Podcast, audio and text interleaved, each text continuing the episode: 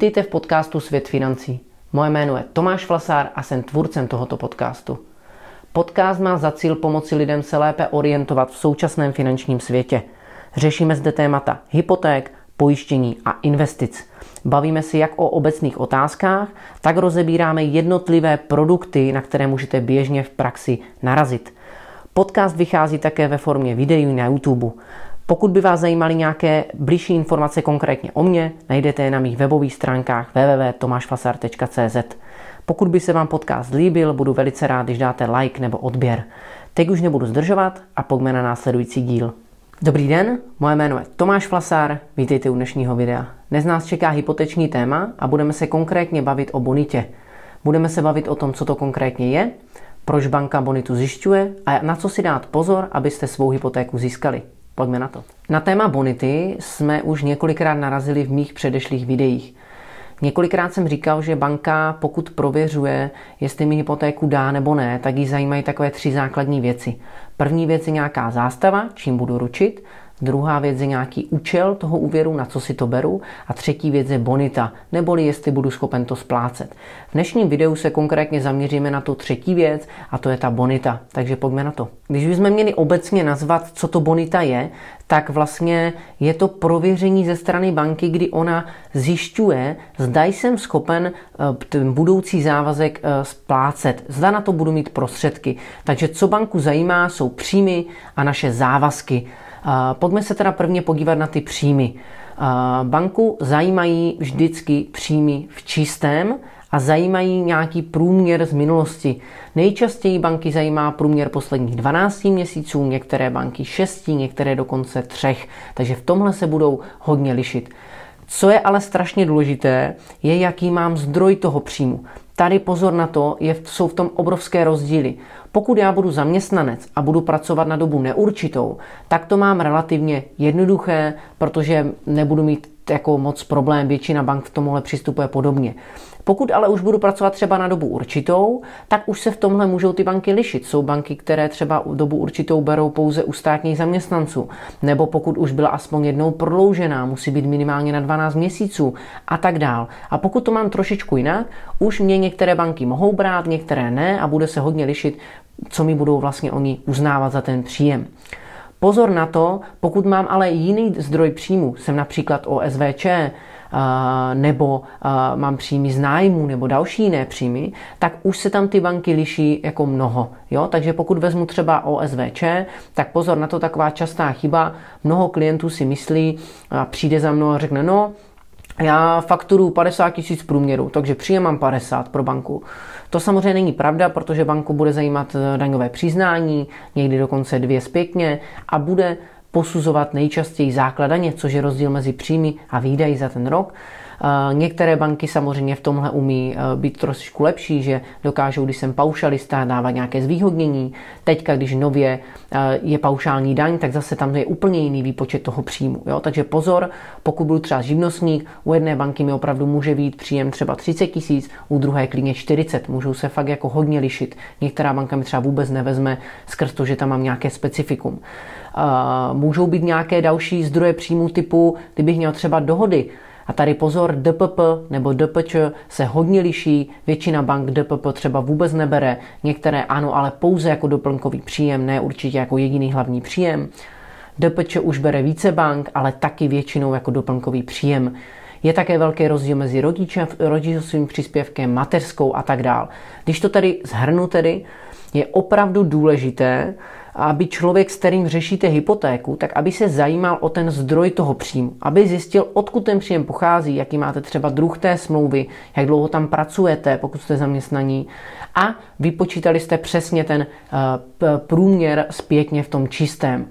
V praxi hodně narážím na to, že klienti opravdu třeba přijdou od někud naštvaní, dostanou se ke mně a řeknou, no my jsme seděli s předchozím člověkem, on nám celou dobu tvrdil, že na hypotéku dosáhneme a pak až v půlce jsme zjistili, že vlastně ne, protože eh, jsme mu předložili, že máme dohody a že tady to je na dobu určitou a tak dále. Ten člověk se o to nezajímal na začátku, zajímalo jenom výše a pak na to narazil. Jo? Takže eh, správný hypotékář by tohle s váma měl řešit na začátku, opravdu ten druh toho příjmu a ideální proces by měl být takový, že podle toho druhu příjmu dokáže vybrat dle metodiky tu nejvhodnější banku, která vám ten příjem pobere a pobere vám ho nejvyšší možný a v té bance to ideálně budete řešit. A opravdu by se člověk divil, jaké tam jsou velké rozdíly.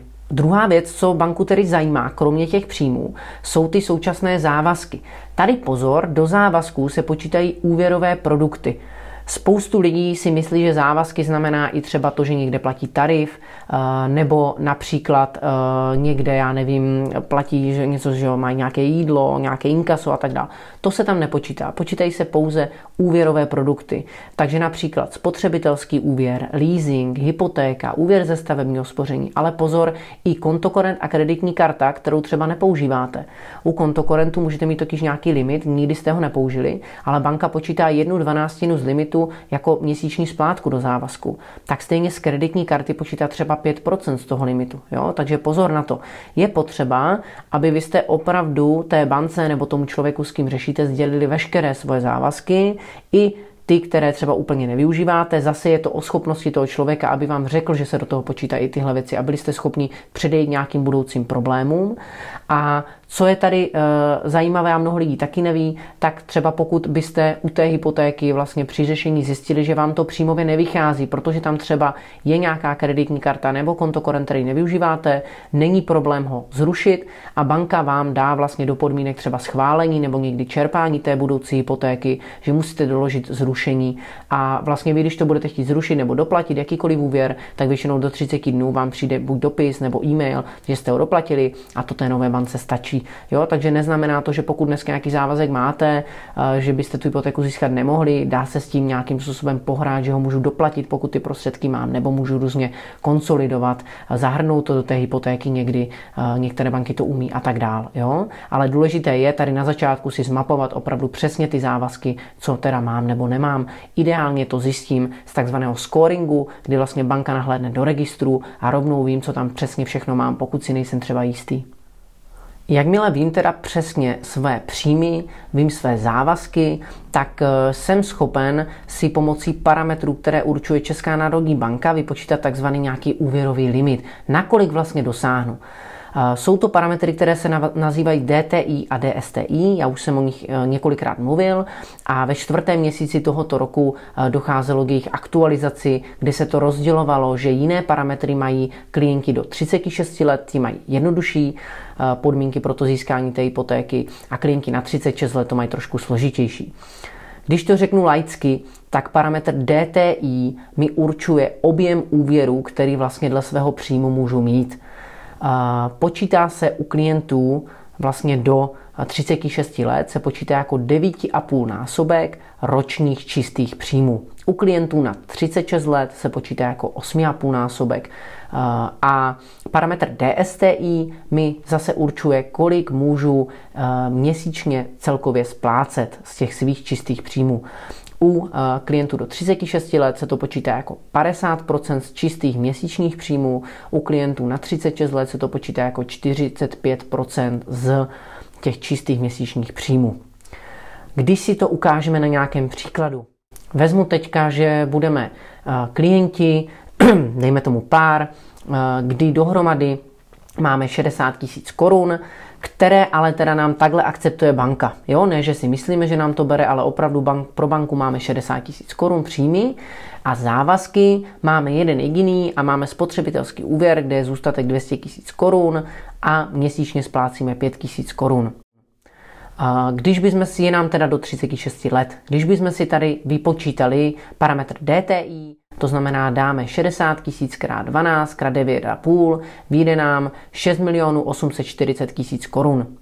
Musíme o to odečíst současný závazek 200 tisíc korun, takže víme, že podle parametru DTI bychom mohli mít hypotéku až ve výši 6 milionů 640 tisíc korun.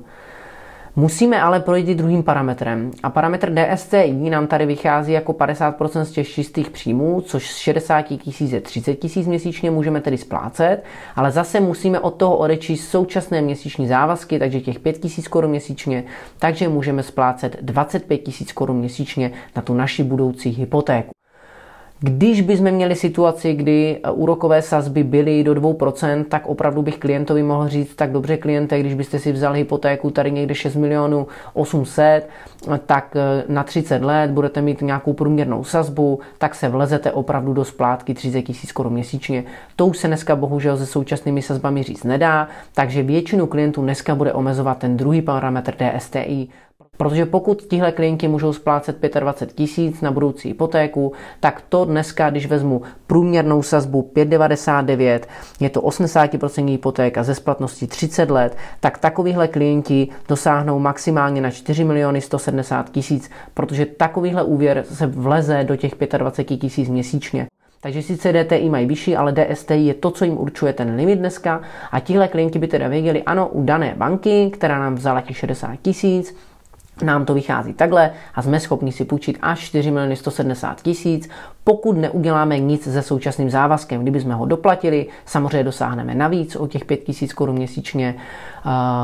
Když bychom to nějak zahrnuli, té hypotéky konsolidovali, taky nám to může pomoci. Jo, to už jsou zase nějaké detaily. Takže takhle vlastně, pokud vím přesně příjmy závazky, si můžu vypočítat ten můj úvěrový limit a dle toho potom samozřejmě vím, jestli na to vůbec mám nebo nemám a dneska většinu lidí bude vlastně limitovat ten parametr DSTI. Když to tedy schrneme, bonita je velice důležitá pro to, aby banka ověřila, jestli vlastně vůbec dosahují na splácení té hypotéky. A je to jedna z podstatných součástí. Není jediná, pozor na to, musíte splnit i další, kterým se budeme zase blíže věnovat v dalších videích, ale je jedna z těch podstatnějších. Jak jste pochopili z toho průběhu, tak eh, asi víte, že je velice těžké si myslet, nebo je nereálné za mě si myslet, že když půjdu do jedné banky, tak opravdu jako jsem udělal ten nejlepší krok. Protože pokud opravdu nejsem jenom, já nevím, klasický zaměstnanec doba neurčitá, nemám nic specifického, všechno je OK, tak to možná jo, ale pokud tam mám něco trošku specifického, byť vám to nepřijde specifické, tak už opravdu u jedné banky mi můžou říct ne, u druhé ano, může se to extrémně lišit. Takže opravdu není vůbec jako jednoduché sám jako jednotlivec najít tu hodnou banku. A strašně často se mi v praxi stává, že přijde klient naštvaný, že mu v bance řekli, že mu hypotéku nedají a že to teda zkouší ještě u mě, ale že tomu nedává naději. A my vlastně zjistíme, že úplně v pohodě, jenom prostě to jde třeba jenom u dvou bank, u jiných ne a on zrovna u těch dvou nebyl. Jo, takže opravdu za mě doporučení je, řešte to opravdu s profíkem, který dokáže se podívat do metody těch bank, dokáže vybrat tu vhodnou banku, kde to ten druh vašeho příjmu vlastně vychází nejlépe a tam zvládne to samozřejmě napasovat a pomůže vám správně propočítat ten úvěrový limit. Pro vás samozřejmě za mě je dobré tohle vědět, mít v tom nějaký, trošku se v tom orientovat, abyste dokázali si třeba tohle ideálně s tím člověkem zjistit dopředu, než vůbec vyberete konkrétní nemovitost. O tom jsem taky zkrát mluvil. Já doufám, že dnešní video pro vás mělo nějakou přidanou hodnotu a budu se těšit u dalších. Mějte se hezky. Naschledanou.